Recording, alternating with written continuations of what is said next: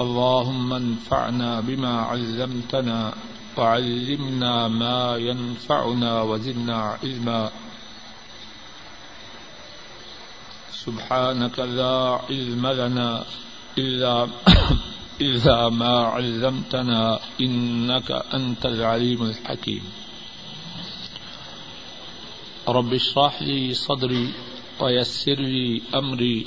واحلل عقدة من لساني يفقه قولي. قال حدثنا مسدد، قال حدثنا عبد العزيز بن مختار، قال قال حدثنا خالد الحزاء عن إكرمة، قال لابن عباس ولابنه علي رضي الله تعالى عنهما انطلق إلى أبي سعيد رضي الله تعالى أن فاسمع من حديثه فانطلقنا فإذا هو في حائط يصلحه فأخذ رداءه فاحتبأ ثم أنشا يحدثنا حتى أتى ذكر بناء المسجد فقال كنا نحمل لبنة لبنة عمار لبنتين لبنتين فرآه النبي صلى الله عليه وسلم. فينفض التراب عنه ويقول، ويح عمار، تقتله الفئة الباغية، يدعوهم إلى الجنة ويدعوهم إلى النار. قال، يقول عمار رضی اللہ تعالی عن اعوذ باللہ من الفتن. امام بخاری رحمہ اللہ بیان فرماتے ہیں، ہم سے حدیث مسدد نے بیان کی۔ مسدد فرماتے ہیں، ہم سے حدیث عبد العزیز بن مختار نے بیان کی۔ عبد العزیز فرماتے ہیں ہم سے یہ حدیث خالد الحضا نے بیان کی۔ خالد اکرما سے اور اکرما کہتے ہیں کہ عبداللہ ابن عباس نے مجھ سے اور اپنے بیٹے علی، ان سے کہا، دونوں ابو ابو سعید کے پاس جاؤ اور ان کی حدیث کو سنو۔ ہم دونوں ان کے پاس گئے، وہ اپنے باغ کی اصلاح کر رہے تھے۔ انہوں نے اپنی چدر کو لیا اور اس کو اوڑا پھر وہ ہمیں پھر انہوں نے ہمیں حدیث بتلانا شروع کیا۔ یہاں تک کہ مسجد کے بنانے کے ذکر پر پہنچے۔ تو وہ کہنے لگے، ہم ایک ایک مٹی کی اینٹ اٹھاتے تھے اور عمار رضی اللہ تعالی ان مٹی کی دو دو اینٹیں اٹھاتے تھے۔ ان کو نبی کریم صلی اللہ علیہ وسلم نے دیکھا، آپ ان سے مٹی کو جھاڑتے تھے اور فرماتے تھے شاباش عمار، یا رحمت ہو اللہ کی عمار پر۔ عمار کو باغی ٹولہ قتل کرے گا۔ وہ ان کو جنت کی طرف بلاتا ہے اور وہ اس کو جہنم کی طرف بلاتے ہیں۔ عمار نے کہا، اعوذ باللہ من الفتن، میں فتنوں سے اللہ کی پناہ مانگتا ہوں۔ اس حدیث پاک میں کتنی ہی باتیں ہیں، ان میں سے کچھ باتوں کا ذکر اللہ کی توفیق سے گزشتہ درس میں ہو چکا ہے۔ اور جو باتیں گزشتہ درس میں قدر تفصیل سے بیان کی ہے، ان میں سے کچھ اشارہ تن دوبارہ ذکر کیے دیتا ہوں۔ ایک بات یہ ہے کہ ہمارے اسلاف اپنے بچوں کو، اپنے غلاموں کو دین کی تعلیم دلوانے کا کتنا اہتمام کرتے ہیں۔ حضرت عبداللہ ابن عباس رضی اللہ تعالی عنہما اپنے صاحبزادے علی اور اپنے آزاد کردہ غلام اکریما کو حدیث کے سننے کے لیے حضرت ابو سعید رضی اللہ تعالی عنہ کی خدمت میں بھیج رہے دوسری بات جو گزشتہ درس میں عرض کی گئی، وہ یہ ہے کہ عبداللہ ابن عباس رضی اللہ تعالی عنہما جس طرح کے معلوم ہے، بہت بڑے عالم صحابہ میں سے تھے۔ ترجمان القرآن ان کا لقب ہے۔ اللہ کے نبی صلی اللہ علیہ وسلم نے ان کے لیے دعا کی، اے اللہ، عبداللہ کو دین کی سمجھ عطا فرما۔ اور یہ دعا بھی روایات میں ہے کہ قرآن کریم کو سمجھ عبداللہ کو عطا فرما۔ اور واقعتاً قرآن فہمی میں ان کا مقام بہت ہی بلند ہے۔ عمر میں چھوٹے تھے، لیکن عمر فاروق رضی اللہ تعالی ان اپنے بڑے صحابہ کی مجلس میں عبداللہ ابن عباس کو بٹھایا کرتے۔ اور بعض بڑی عمر کے صحابہ کے دلوں میں خیال پیدا ہوا کہ یہ کیسی بات ہے۔ ہمارا کوئی بیٹا عبداللہ کی عمر کا، تو فاروق کی مجلس میں پھٹکنے کی ضرورت نہ کرے۔ اور یہ چھوٹا عبداللہ ہمارے برابر فاروق کی مجلس میں بیٹھا کرتا ہے، رضی اللہ تعالی عنہ مجمعین۔ عمر فاروق رضی اللہ تعالی عنہ، انہیں احساس تھا کہ ان کی مجلس کے بڑے بڑے بزرگ صحابہ کیا سوچ رہے ہیں۔ ایک دن صحابہ سے ساتھیوں سے مخاطب ہو کے فرماتے ہیں، ذرا بتلاؤ تو صحیح ادا جا نصر اللہ والفتح، اس سورہ کی تفسیر کیا ہے؟ ساتھی، اپنے اپنے خیال میں اس سورہ کی جو تفسیر سمجھتے تھے، وہ بیان کرتے ہیں۔ پھر فرماتے ہیں، عبداللہ، تم بتلاؤ اس سورہ کی کیا تفسیر ہے؟ حضرت عبداللہ عرض کرتے ہیں، اس سورہ کی تفسیر یہ ہے کہ اے اللہ کے نبی، آپ کا مشن پورا ہو چکا۔ لوگ دین میں فوج در فوج داخل ہو چکے ہیں۔ اب اللہ کے پاس جانے کی تیاری کر حضرت عمر فاروق رضی اللہ تعالی عنہ فرماتے ہیں ساتھیوں اس اس سورہ کی جو تفسیر عبداللہ نے بیان کی ہے، مجھے بھی اس کی وہی تفسیر معلوم ہے۔ بہت بلند مقام ہے۔ اور امت میں وہ چھ صحابہ جنہوں نے سب سے زیادہ احادیث بیان کی ہیں، ان میں سے ایک عبداللہ ابن عباس تھے۔ لیکن اپنے بیٹے اور آزاد کردہ غلام اکرما اس کو کس کے پاس بھیج رہے ہیں؟ ایک اور صحابی کے پاس۔ اس سے کیا بات معلوم ہوتی ہے کہ ان میں کتنی توادو تھی؟ اور اس بات اس بات کی اہمیت ہمارے معاشرہ، ہمارے ماحول میں بہت زیادہ ہے۔ انسان پکا جاہل ہے اور اپنے تئیں شیخ الاسلام سمجھتا ہے۔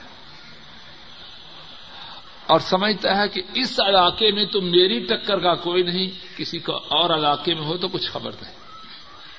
اتنی بڑی علمی شخصیت اور اپنے بچے اور اپنے آزاد کردہ غلام کو کسی اور کے سامنے زانوے تلمس طے کرنے کے لیے بھیج رہی ہے۔ کتنی توادو ہے عبداللہ ابن عباس کی۔ تیسری بات اس حدیث میں جو ہے وہ یہ ہے کہ ابو سعید الخدری رضی اللہ تعالی ان ان کی حیثیت، ان کا علمی مقام عبداللہ ابن عباس رضی اللہ تعالی عنہما کی نظر میں کتنا بلند ہے۔ اسی لیے تو بیچ رہے چوتھی بات، حضرت ابو سعید رضی اللہ تعالی ان جب دونوں حضرت عبداللہ ابن عباس کا صاحبزادہ اور آزاد کردہ غلام ان کے پاس پہنچتے ہیں تو کیا کر رہے ہیں؟ اپنے باغ کی اصلاح کر رہے ہیں۔ اور یہ بات بھی ضروری ہے سمجھنے کی۔ اگرچہ گزشتہ درس میں غالباً بیان ہوئی ہے۔ بعض لوگوں کا تصور ہے کہ یہ جو دین پڑھنا، پڑھانا، سیکھنا، سکھانا ہے اس کے لیے فقیری ضروری ہے کہ آدمی روٹیاں دوسروں سے کھائے۔ یہ کوئی ضروری بات تو نہیں۔ حضرت ابو سعید الخدری رضی اللہ تعالی ان، عبداللہ ابن عباس نے ان کا انتخاب کر کے اپنے بیٹوں کو، اپنے بیٹے اور غلام کو ان کے پاس بھیجا ہے۔ تو وہ سمجھتے ہیں کہ وہ حدیث جاننے والے ہیں کہ نہیں؟ کچھ بات سمجھ میں آ رہی کہ نہیں؟ حدیث کے جاننے میں ان کی حیثیت تھی، اس لیے تو بیچ رہے لیکن کیا کر رہے ہیں؟ اپنے باغ کی اصلاح کر رہے ہیں۔ تو یہ تصور کہ دین کا علم پڑھنے، پڑھانے کے ساتھ فقیری ضروری ہے، مانگنا ضروری ہے، یہ بات درست ہے اور اس کے ساتھ بات کا دوسرا پہلو یہ ہے، کتنے لوگ ہیں اپنے بچوں کو دین کی تعلیم نہیں دلواتے۔ کیا کہتے ہیں؟ بات تو ٹھیک ہے جی لیکن ہم چاہتے ہیں کہ بچے محتاج نہ ہو ہے کہ نہیں بات؟ سچی بات کر ہے کہ نہیں ایسی بات؟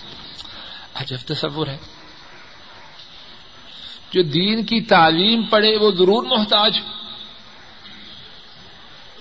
کیا دین کی تعلیم میں اور محتاجی میں ملازمہ ہے؟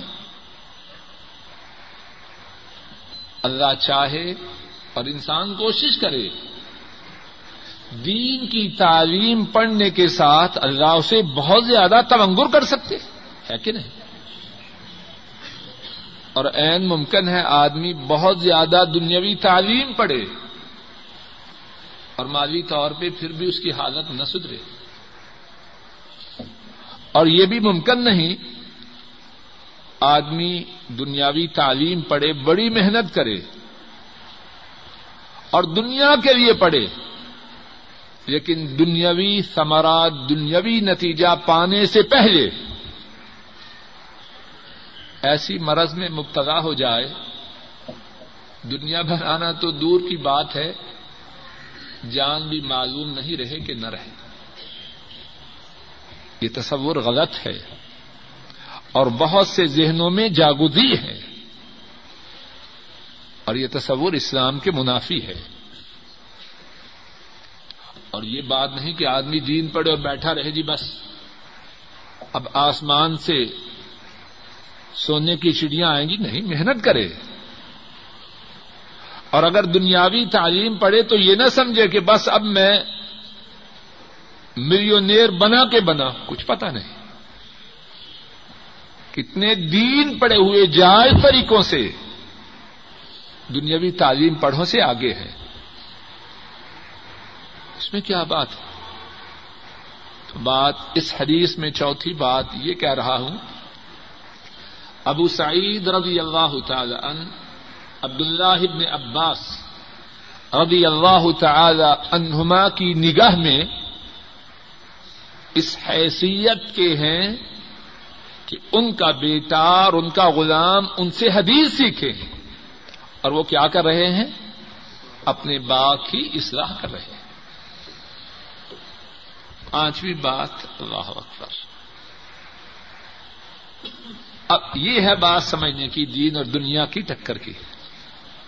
دو طالب علم آئے اور وہ اپنے دنیا کے کام میں مشغول ہیں، اس کام کو چھوڑ دیتے ہیں۔ چدر اوڑھتے ہیں اور بیٹھ کے حدیث بیان کرنا شروع کرتے ہیں۔ یہ بات ہونی چاہیے کہ دین اور دنیا کے تقادوں کا ٹکراؤ ہے۔ ابو سعید کس کو ترجیح دیتے ہیں؟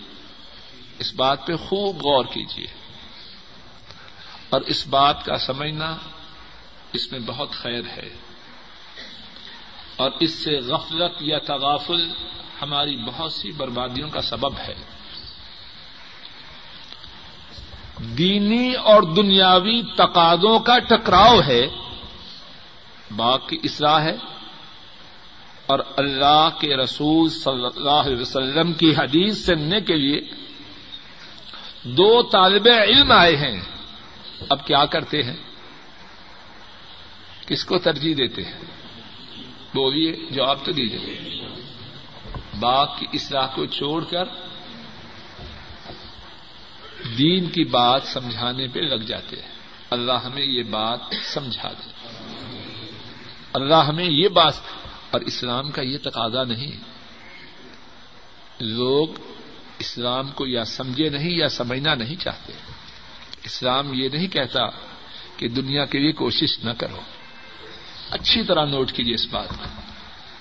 اسلام یہ نہیں کہتا کہ دنیا کے لیے کوشش نہ کیجیے کمیز اتار دیجیے ایک چدر نیچے اور ایک اوپر، اور ننگی گالیاں نکالیے، اور جو بہت بڑا فقیر پہنچا ہوا ہے۔ یہ اسلام نہیں۔ اسلام اس کا قتل تقاضا نہیں کرتا۔ اور اسلام یہ بھی نہیں کہتا کہ کوئی شخص دن رات مسجد میں رہے، نہ۔ اسلام کیا چاہتا ہے؟ دنیا کے سدھارنے کے لیے کوشش کرو۔ ربنا آتنا فی دنیا حسن اے ہمارے رب، ہمیں دنیا میں اچھائی عطا فرما۔ اور قرآن کریم میں کتنی جگہ ذکر ہے تعریف کے انداز میں کہ اہل ایمان اللہ کے رزق کی تلاش میں سفر کرتے یہ تک اسلام کا تقاضا یہ ہے کہ دنیا دین پر غالب نہ آئے۔ یہ ہے تقاضا۔ دین کے لیے کوشش ہو، دنیا کے لیے ہو لیکن دنیا کی کوشش دین کی کوشش پہ غالب نہ آئے۔ اور جب دونوں میں ٹکراؤ ہو، دنیا جوتی کے نیچے ہو اور دین پیشانی پہ ہو۔ یا دنیا ہما وقت ہاتھ میں ہو اور دین سینے میں ہو۔ جب مقابلہ ہو، ہاتھ سے آسانی سے دنیا کو نیچے پھینکتے ہیں۔ اور دل کو سینے سے لگا دے۔ لیکن بہت سے کہنے والے بھی، سننے والے بھی اللہ ہمیں ہدایت دے۔ ہماری کیفیت الٹ ہے۔ پیشانی ہماری پیشانیوں پہ دنیا ہے۔ ہماری آنکھوں میں استقبال ہے، پیار ہے، محبت ہے۔ کس کے لیے؟ جس سے دنیاوی فائدہ ہے۔ چہرہ کھل جاتا ہے۔ کتنے جلے ہوئے ہوں سمجھیں کہ جھوٹے دان نکالنے سے دنیاوی مقصد حل ہوتا ہے۔ بڑی کوشش سے، اداکاری سے سارا منہ کھول کے اس کے لیے مسکراتے ہیں۔ اور جس سے مقصد نہ ہو، سلام بھی کہے تو اس طرح اس سے منہ موڑتے ہیں، گویا کہ ہم نے سلام سنی ہی نہیں۔ اور دین اللہ معاف کرے، ہم میں سے بہت کے ہاتھوں میں ہے اور دنیا دل میں ہے۔ اور خدا نہ کرے، جب بھی ٹکراؤ ہو، دین پھینکنے کے لیے تو پہلے ہی تیار بیٹھے۔ اور دین کیا ہے؟ دنیا کیا ہے؟ مستقل موضوع ہے۔ فائدہ کی خاطر ایک حدیث اس سلسلے میں سن لیجیے امام مسلم رحمہ اللہ بیان کرتے ہیں۔ حضرت مستورت بن شداد رضی اللہ تعالی عنہ، وہ اس حدیث کے راوی ہے رسول کریم صلی اللہ علیہ وسلم فرماتے ہیں، واللہ مد دنیا فی الاخرہ۔ الا مثل ما يجعل احدكم اصبعه في اليم. فلينظر بما يرجع. فرمایا، اللہ کی قسم اور کون قسم کھا رہا ہے؟ اور جو ظالم ان کے قسم کھانے کے بعد ان کی بات پہ یقین نہ کرے، اس سے بڑا بدبخت کون ہوگا؟ فرمایا، اللہ کی قسم، دنیا آخرت کے مقابلے میں خوب توجہ سے سنیے۔ اور اگر میرے بس میں ہو، تو میں اللہ کے نبی سسم کا یہ فرمان اپنی چھاتی پہ اور سارے ساتھیوں کی چھاتی پہ سبت کرتا ہوں۔ لیکن معاملہ اللہ کے ہاتھ میں ہے۔ اللہ میرے دل پر بھی اور آپ کے دلوں پر بھی یہ بات سبت کرے۔ فرمایا، اللہ کی قسم قسم کھا رہے ہیں مدینے والے۔ اور وہ وہ ہیں، ان کی جان کے دشمن۔ ان کے متعلق گواہی دیتے ہیں، ما جربنا علیک الا صدقا، محمد صلی اللہ علیہ وسلم۔ جب سے ہماری نگاہوں نے آپ کو دیکھا ہے، آپ سے جب بھی سنا ہے، سچ سنا ہے۔ قسم کھا رہے اللہ کی قسم، آخرت کے مقابلے میں دنیا اس کی حیثیت اس سے کچھ زیادہ نہیں کہ آدمی اپنی انگلی سمندر کے پانی میں ڈبوئے اور پھر دیکھے کہ اس کی انگلی کے ساتھ کتنے قطرے کتنا پیارا انداز ہے سمجھانے کا۔ یہ دو، چار یا دس قطرے جو ہیں، یہ دنیا ہے۔ اور یہ جو سمندر ہے، یہ کیا ہے؟ آخرت ہے۔ اب جو چند قطرے لینے کے لیے سمندر کو برباد کرے، وہ نادان ہے یا عقل مند ہے؟ اور پھر اور بات ہے، یہ جو چند قطرے ہیں، اگر وہ دائمی، ابدی، سرمدی ہمیشہ رہنے والے ہوتے، تب بھی بات تھی وہ چند قطرے بھی ہمیشہ نہیں رہنے والے۔ سمندر ہے اور سمندر ہمیشہ ہمیشہ ہے۔ اور یہ جو چند قطرے ہیں، دنیا ہے۔ دنیا کسی کے لیے ہمیشہ رہی یا ہمیشہ رہے گی۔ اتنی محنت کر رہے ہیں ساتھی۔ پوری ڈیوٹی، اور ڈیوٹی کے بعد اوور ٹائم۔ اور بساوقات ایسے دن بھی آتے ہیں کہ اگر آدمی کے اختیار میں ہو، اختیار میں کہنے سے مقصد یہ ہے کہ اگر اس کی عقل ٹکانے ہو تو اوور ٹائم قبول نہ کرے۔ لیکن پھر لالچ ہے ہرس ہے، کہتا ہے نہیں یار، اتنی محنت، لیکن ساری محنت کے باوجود یہ جو ایک، دو، چار قطرے آخرت کے مقابلے میں ملیں گے، کیا وہ ہمیشہ رہیں گے؟ کئی ساتھی ایسے نہیں کہ یہاں سے ان کی راشیں جاتی ہے کہ نہیں؟ دنیا کی کیا حیثیت؟ تو بات یہ کہہ رہا تھا، ابو سعید الخدری رضی اللہ تعالی عنہ ان کے اس طرز عمل میں قیامت تک کے آنے والے مسلمانوں کے لیے جو صحیح بخاری کی حدیث پڑھیں، درس ہے۔ اور درس کیوں نہ ہو؟ وہ کس جامعہ کے فارغ التحصیل ہے کس یونیورسٹی میں انہوں نے تربیت پائی ہے؟ انہوں نے مدینہ مسجد مدنی کی جو یونیورسٹی ہے، اس میں تربیت پائی ہے۔ اور اس کا معلم وہ ہے، اللہ کی ساری کائنات میں، اللہ کی ساری مخلوق میں اس ایسا کوئی معلم نہیں۔ کہنے کو تو چھوٹی سی بات ہے نا۔ باغ کی اصلاح کو چھوڑا، چدر لیا اور بیٹھ گئے۔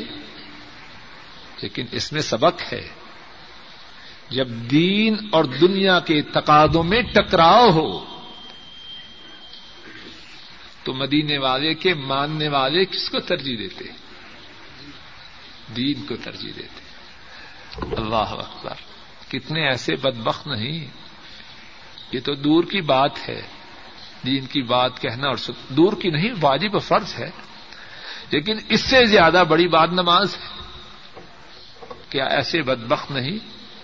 نماز پڑھتے ہیں، لیکن جب سمجھیں کہ جماعت چھوڑنے میں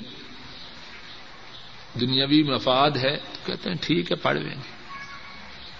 انہوں نے نہ دنیا کو سمجھا ہے، نہ دین کو سمجھا ہے۔ نہ دنیا کی حقیقت سے آشنا ہوئے، نہ آخرت کی کیفیت سے آگاہ ہوئے۔ چھٹی بات اسی حدیث میں یہ ہے، اللہ اکبر۔ ابو سعید الخدری رضی اللہ تعالی ان ان کی نگاہ میں شان عظیم والے نبی کی حدیث کی کتنی قدر ہے۔ ان کی بات کہنا ہے۔ درخت کی شاخ پہ بیٹھے بیٹھے نہیں کہہ دی۔ کدال چلاتے چلاتے نہیں کہہ دی۔ چدر جی کام کو چھوڑا، چدر جی بیٹھے۔ کیا مقصد؟ بات بڑے کی ہے۔ اور اس بڑے کا ادب دل و دماغ میں ہے۔ اب اس کی بات کہنا ہے تو ادب سے کہنا۔ ہے ساتویں بات اس حدیث میں جو ہے وہ یہ ہے کہ حضرت ابو سعید الخدری رضی اللہ تعالی عنہ مسجد کی تعمیر میں صحابہ کا جو رول ہے وہ بیان کر رہے ہیں۔ اور صحابہ میں سے حضرت عمار کا جو رول تھا وہ حضرت ابو سعید کے رول سے زیادہ تھا۔ اب جس طرح کے بہت سے لوگوں کو بیماری ہوتی ہے، کوئی واقعہ بیان کرے۔ انہیں سے شروع ہوتا ہے انہیں سے عروج پر پہنچتا ہے اور انہیں سے اختتام ہوتا ہے۔ میں نے کہا، میں نے کہا، میں نے یحبون ان یحمدوا بما لم يفعلوا پسند کرتے ہیں، جو نہیں بھی کیا وہ بھی ان کے کھاتے میں جائے۔ فلا تحسبنهم بمفاضة من العذاب۔ انہیں اللہ کے عذاب سے بچنے والا نہ جانو۔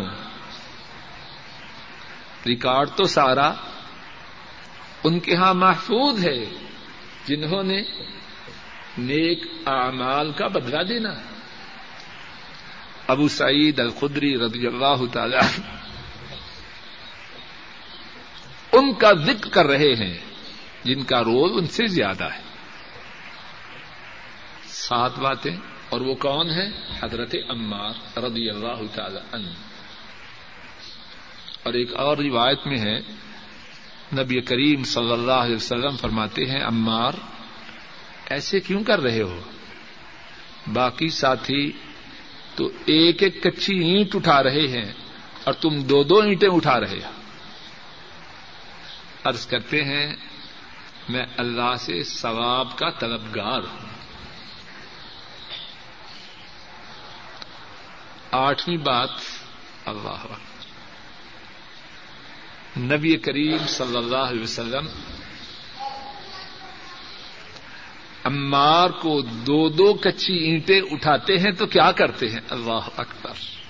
اللہ اکبر۔ امار کے جسم سے یا کپڑوں سے مٹی کو صاف کرتے ہیں۔ امار سے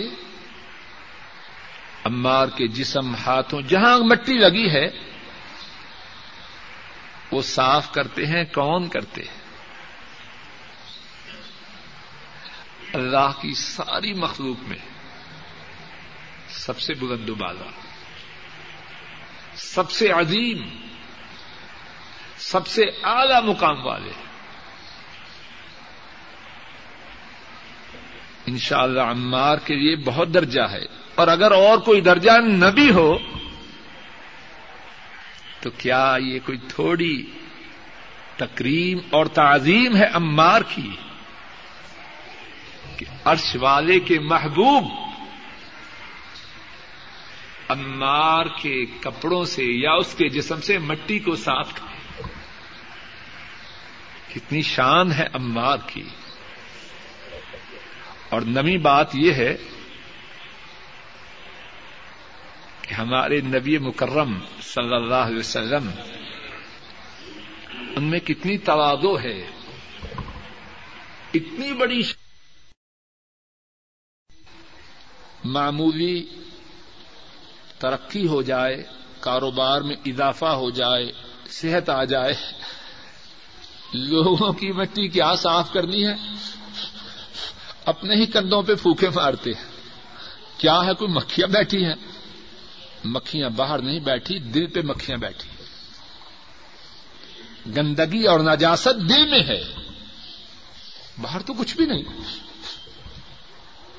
نہ پہلے کچھ تھا، نہ پھونک مارنے کے بعد کچھ ہے۔ وہ دل گندا ہو چکا ہے۔ کہاں ہے ہم ان کی طرف نسبت کرنے والے؟ اور کہاں ہے ہمارے امام و مقتدا ہمارے پیشوا نبی و رسول اور ہمارے محبوب صلی اللہ علیہ وسلم۔ دسویں بات، اللہ اکبر آپ کی ایک ایک بات میں کتنی حکمت ہے اللہ اکبر۔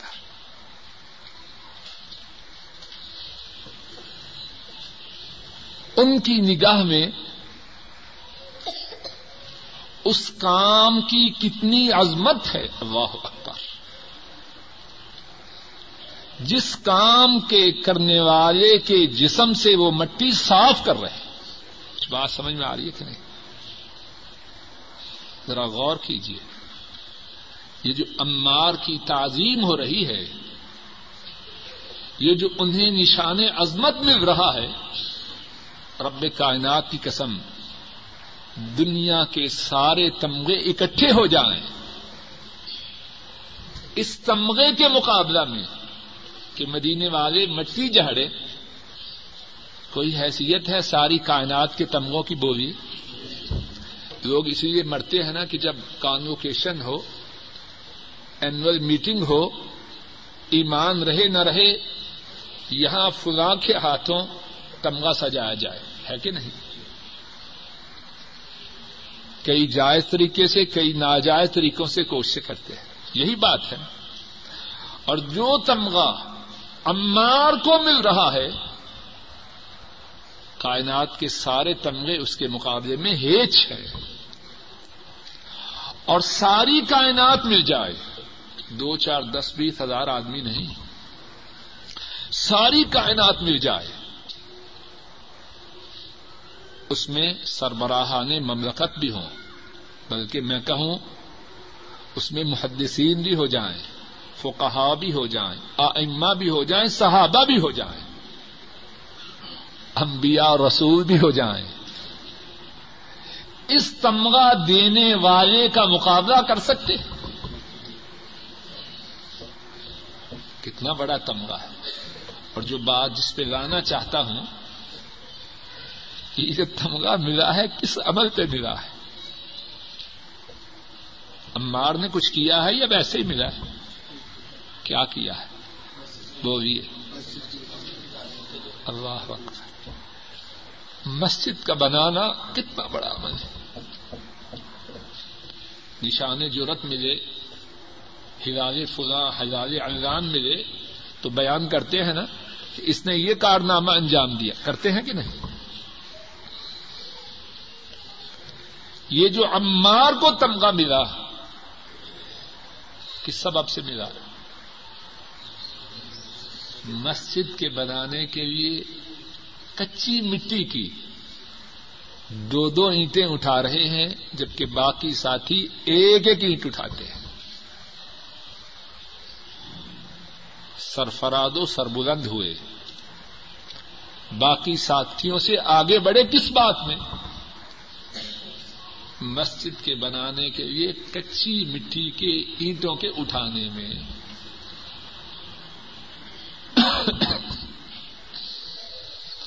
تو کتنی شان ہوگی اس عمل کی۔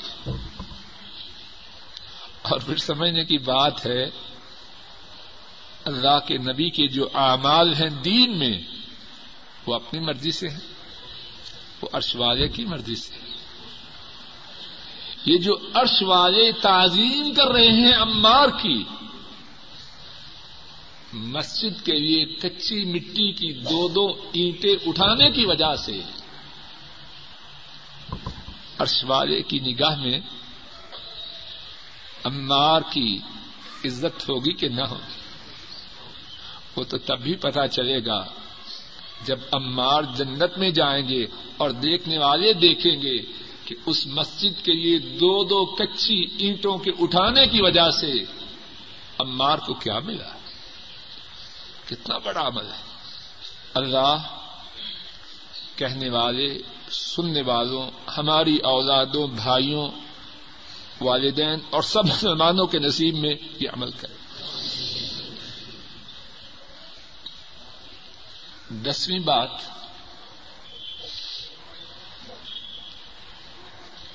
رسول کریم صلی اللہ علیہ وسلم حضرت عمار سے فرماتے ہیں، رحمت ہو عمار پر۔ اسے بغاوت کرنے والا ٹولہ قتل کرے گا۔ عمار انہیں جنت کی طرف بلائیں اور وہ اسے جہنم کی طرف بلائیں۔ اس میں کتنی ہی باتیں ہیں۔ دس باتیں ہوئی ہیں نا پہلے گیارہویں بات نبی کریم صلی اللہ علیہ وسلم مستقبل کے متعلق اطلاع دے رہے ہیں۔ کیسے دے رہے ہیں؟ اللہ کی وحی سے۔ اگر اللہ کی طرف سے خبر نہ آئے، تو اپنی بیوی پہ تہمت مانی جائے۔ اس کے بارے میں پریشان ہو جائے اس کے بارے میں پریشان ہو جائیں۔ خبر نہ آئے لوگ کہیں کہ بھیجو تبلیغ کے لیے۔ اپنے ساتھی بھیجیں اور لوگ انہیں شہید کر دیں۔ ایک مرتبہ نہیں، ایک سے زیادہ مرتبہ ایسے ہوتا ہے۔ لیکن جب آسمان سے خبر آ چکی ہو تو بتلاتے مستقبل کی خبر دیتے ہیں۔ اور یہ گیارہویں بات اس میں دلیل ہے آپ کی نبوت کی صداقت کی۔ مستقبل کی خبر کو انسان جانتا ہے، وہی جانے جسے آسمان سے رب بتلائے۔ اور رب بتلاتے ہیں اپنے انبیاء رسولوں کو۔ بارہویں بات، کس طرف اشارہ ہے؟ اس حدیث پاک میں اشارہ ہے حضرت علی رضی اللہ تعالی عنہ کے دور خلافت میں حضرت عثمان رضی اللہ تعالی عنہ کے قتل کے قصاص کے لیے جو کچھ مسلمان حضرت علی رضی اللہ تعالی عنہ کے مقابلہ میں آئے۔ حضرت علی رضی اللہ تعالیٰ عنہ چوتھے برحق خلیفہ ہیں۔ اور جو ان کے مقابلہ میں آئے، اگرچہ وہ اپنی نیت اور ارادہ کے اعتبار سے درست تھے،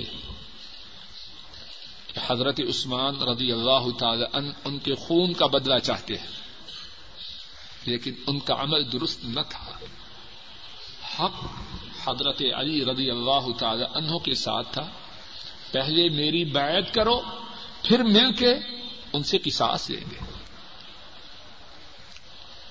نبی کریم صلی اللہ علیہ وسلم، بارہویں بات، اس حدیث پاک میں حضرت علی رضی اللہ تعالی عنہ کا جو موقف تھا، اس کے صحیح ہونے کی خبر دی جا رہی حضرت عمار ان کے ساتھ تھے۔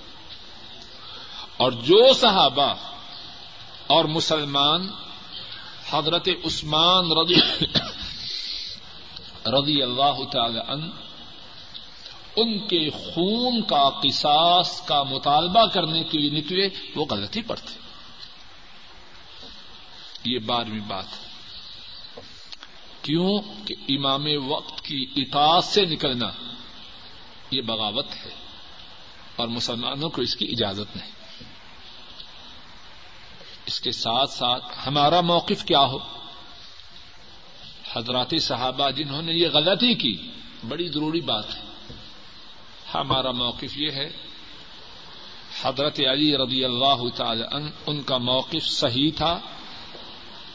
جو لوگ حضرت عثمان رضی اللہ تعالی عنہ کے خون کا مطالبہ کرنے کے لیے نکلے، وہ غلطی پر تھے۔ اور پھر کیا کہیں؟ اللہ سب کے گناہوں کو معاف کرے۔ یہاں اس سے آگے مسلمان کے لیے اجازت ہے۔ اچھی طرح بات سمجھ لیجیے۔ اس سے آگے اجازت نہیں۔ وہ تو اتنے بڑے بڑے صحابہ تھے، جنت کی بشارت پا چکے تھے۔ اپنی آنکھوں سے اللہ کے نبی کے چہرے کا ایمان کی حالت میں دیدار کر چکے تھے۔ جنگ بدر میں شریک کرنے والے تھے۔ جس کے متعلق اللہ کے نبی وسلم نے فرمایا کہ اللہ نے بدر کی جنگ میں شرکت کرنے والوں کے متعلق فرمایا، اے بدر میں شرکت کرنے والوں جاؤ جو چاہو عمل کرو، میں نے تمہارے گناہوں کو معاف کر دیا۔ وہ تو وہ ہے ہم ان کے متعلق کوئی بات مزید کہہ کے اپنا بیڑا غرق کرنے کی کوشش کیوں کرے بڑا خطرناک موضوع ہے۔ اور میرا یہ ایمان و اعتقاد ہے، اس سے آگے جانا اس میں خیر نہیں، اس میں تباہی ہے۔ وہ صحابہ ان سے اس موضوع میں غلطی ہوئی۔ لیکن ان کے بیلنس میں تو اتنے کارنامے ہیں کہ میں اور آپ سارے مل جائیں۔ ہماری سیاہکاریوں کو نہیں، سیاہکاریاں بہت ہیں۔ ہمارے کارناموں کو جمع کیا جائے، اسے دس سے، سو سے، ہزار سے، لاکھ سے، دس لاکھ کروڑ ارب سے ضرب دیا جائے۔ تب بھی بات کچھ بھی نہیں بنتی تو کس منہ سے بات کریں؟ اور پھر اللہ کے نبی صلی اللہ علیہ وسلم کی حدیث بھی ہے کہ کوئی اتحاد کرنے والا غلطی کرے، اگر ٹھیک اتحاد کرے، تو اس کے لیے دورا ثواب ہے۔ اور اگر اتحاد کرے اور غلطی کرے، تو اس کے لیے اکارا ثواب ہے۔ ان کے لیے تو اکار ثواب کی بشارت بھی ہے۔ ہمارے لیے کیا ہے؟ اور پھر اللہ، قرآن پاک میں اللہ نے فرمایا ہے وہ ان من المؤمنین اقتتلوا فاصلحوا بینہما اگر ایمانداروں کے دو گروہ جنگ کریں، تو تم ان دونوں میں صلح کروا دو۔ ذرا بات پہ غور کیجیے دو گروہ جنگ کریں کن کے؟ ایمانداروں ان میں صلح کروا دو۔ اب جب دو گروہوں نے جنگ کی، ایک غلطی پہ ہے کہ نہیں؟ ہے نا؟ بولیے۔ اب جنگ کے باوجود اللہ نے دونوں کو ایماندار کہا ہے یا ایک کو کافر کہا ہے؟ میرا اور آپ کا کوئی ایمان کا زیادہ ٹھیکہ ہے؟ اس اللہ کے لیے ایمان ہے، وہ فرما رہے ہیں۔ ان طائفتان من المؤمنین اقتتلوا۔ اگر آپ کے سامنے قرآن سورہ گجرات میں ہے۔ اگر ایمانداروں کے دو گروہ لڑائی کریں، جنگ کریں۔ فاصلی ہو بینہما ان دونوں کے درمیان سلح کروا دو۔ فم بغت احداہما علی الاخرى اگر دونوں میں سے ایک دوسرے پر زیادتی کرے، فقاتل التی تبغی جو زیادتی کرے، اس سے لڑائی کرو۔ حتى تفیع الى امر اللہ یہاں تک کہ وہ اللہ کے حکم کی طرف آ جائے۔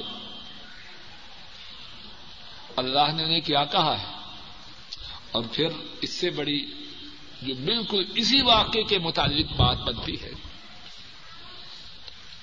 رسول کریم صلی اللہ علیہ وسلم اپنے نواسے حضرت حسن رضی اللہ تعالی عنہ کے متعلق فرماتے ہیں کہ میرا بیٹا سردار ہے۔ اللہ میرے اس بیٹے کی وجہ سے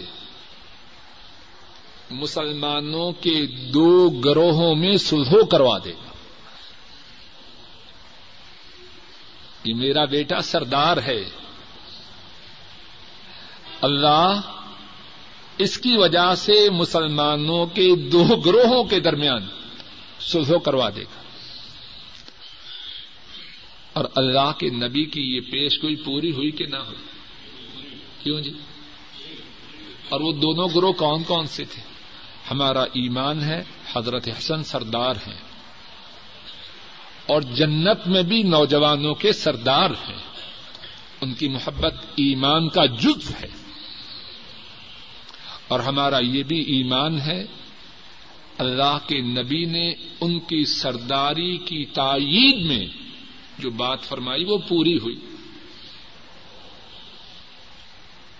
وہ کس طرح ہوئی؟ وہی دو گروپ۔ جن میں لڑائی ہوئی۔ ایک حضرت علی رضی اللہ تعالی عنہ کا گروپ جو حق پر تھا۔ اور دوسرا گروپ امیر معاویہ رضی اللہ تعالی عنہ، وہ گروپ جس سے اس بارے میں غلطی ہوئی۔ ان دونوں کے درمیان جو سلح ہوئی، کس کے ہاتھوں ہوئی؟ اب اللہ کے نبی ان دونوں گروپوں کو کیا فرما رہے ہیں؟ اللہ میرے سردار بیٹے کے ہاتھوں مسلمانوں کے دو گروہوں میں سلح کروا دے۔ اور معاذ اللہ، بعض لوگ جو کچھ کہتے ہیں۔ اگر بات وہی ہو تو تو وہ مسلمان باقی رہیں گے۔ کچھ بات سمجھ میں آ رہی ہے کہ نہیں؟ تو بات یہ ہے، پھر میں بات کی طرف، بارہویں بات تھی نا؟ بات کی طرف آتا ہوں۔ حضرات صحابہ کے دور درمیان علی مرتضی رضی اللہ تعالی عنہ کے دور خلافت میں جو لڑائی ہوئی اور جس لڑائی میں حضرت عمار رضی اللہ تعالی عنہ، حضرت علی رضی اللہ تعالی عنہ کے ساتھ تھے، اس میں حق پر حضرت علی رضی اللہ تعالی عنہ تھے۔ دوسرے غلطی پر تھے بس۔ اور اللہ سب پہ رحم فرمائے، سب کے درجات بلند کرے اور غلطیوں کو معاف کرے۔ اس سے آگے مسلمان کے یہ بات زیبا ہے تیرہویں بات۔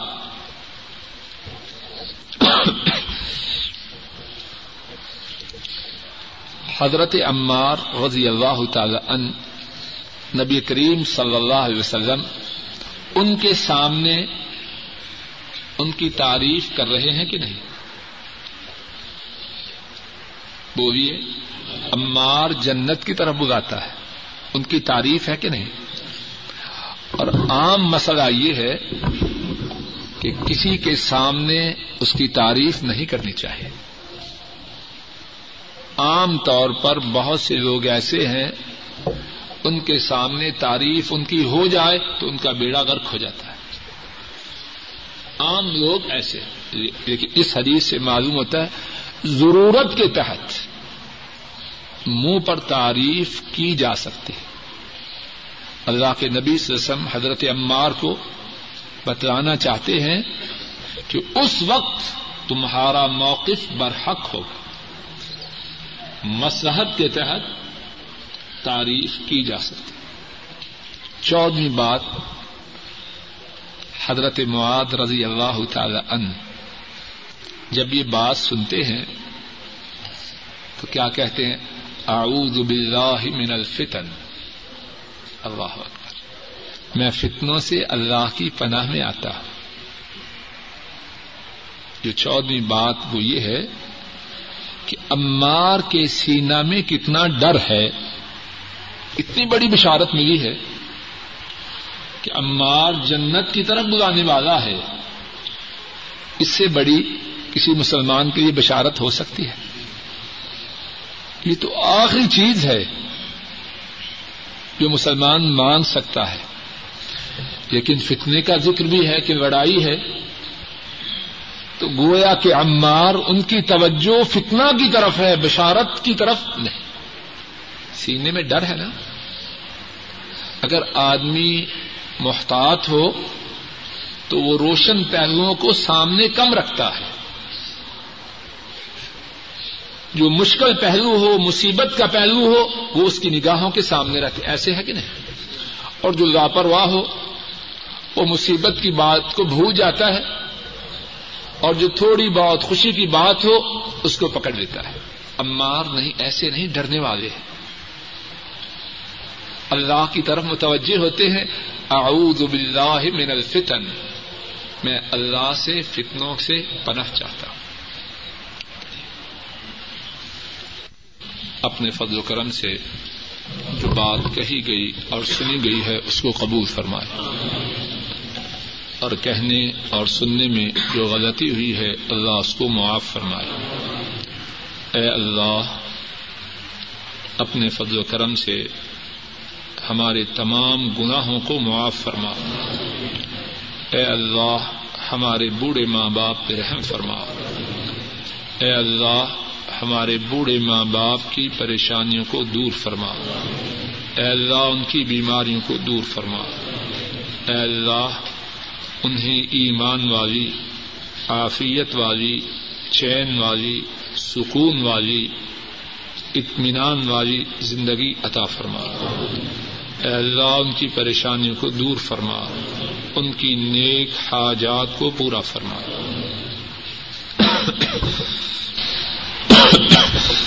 اے اللہ، جن کے ماں باپ فوت ہو چکے ہیں، ان کے گناہوں کو معاف فرما، ان کے دراجات کو بلند فرما۔ ان کی قبروں کو جنت کی باغیچیاں بنا۔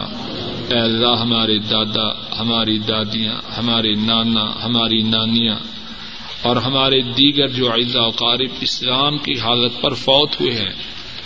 اے اللہ، ان کے گناہوں کو معاف فرما، ان کے درجات کو بلند فرما، ان کی قبروں کو جنت کی باغیچیاں بنا۔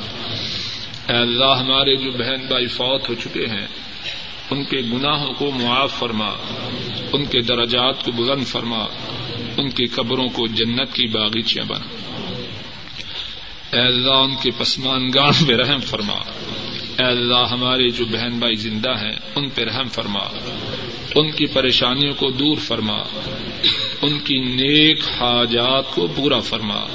ان کی اولادوں کو ان کی آنکھوں کی ٹھنڈک بنا۔ ان کے گھروں میں خیر و برکات نازل فرما۔ ان کے کاروبار میں خیر و برکات عطا فرما۔ اے اللہ، ہمارے بیوی بچوں پہ رحم فرما۔ اے اللہ ان کی روحانی جسمانی بیماریوں کو دور فرما۔ اے اللہ ان کی نیک حاجات کو پورا فرما۔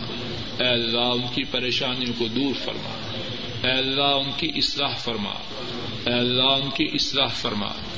اے اللہ انہیں ہدایت عطا فرما۔ اے اللہ انہیں ہماری آنکھوں کی ٹھنڈک بنا۔ اے اللہ ہماری آنکھوں کی ٹھنڈک بنا۔ اے اللہ ہمارے لیے فتنہ نہ بنے۔ اے اللہ ہمارے لیے عذاب نہ بنے۔ اے اللہ ہمارے لیے مصیبت نہ بنے۔ اے اللہ ہمارے گھر والے ہماری اولادیں، ہمارے لیے ہماری آنکھوں کی ٹھنڈک بنے۔ اے اللہ دنیا میں راحت و سکون اور آخرت میں درجات کی بلندی کا سبب بنے۔ اے اللہ دنیا میں پریشانی و مصیبت، عذاب و زحمت کا سبب نہ بنے اور آخرت میں عذاب میں اضافے کا سبب نہ بنے۔ اے اللہ ہمارے گھروں میں دین کو جاری و ساری فرما۔ اے اللہ ہمارے گھروں میں کتاب و سنت کو جاری و ساری فرما۔ اے اللہ ہمارے گھروں میں آپ کی رحمت کے فرشتوں کا بسیرا ہو۔ اے اللہ ہمارے گھروں سے شیطان کو نکال دے۔ اے اللہ ہمارے گھروں سے شیطان کو نکال دے۔ اے اللہ شیطان کے ساز و سامان کو نکال دے۔ اے اللہ ہماری بیماریوں کو دور فرما۔ اے اللہ ہماری بیماریوں کو دور فرما۔ اے اللہ ہماری پریشانیوں کو دور فرما۔ اے اللہ ہماری پریشانیوں کو دور فرما۔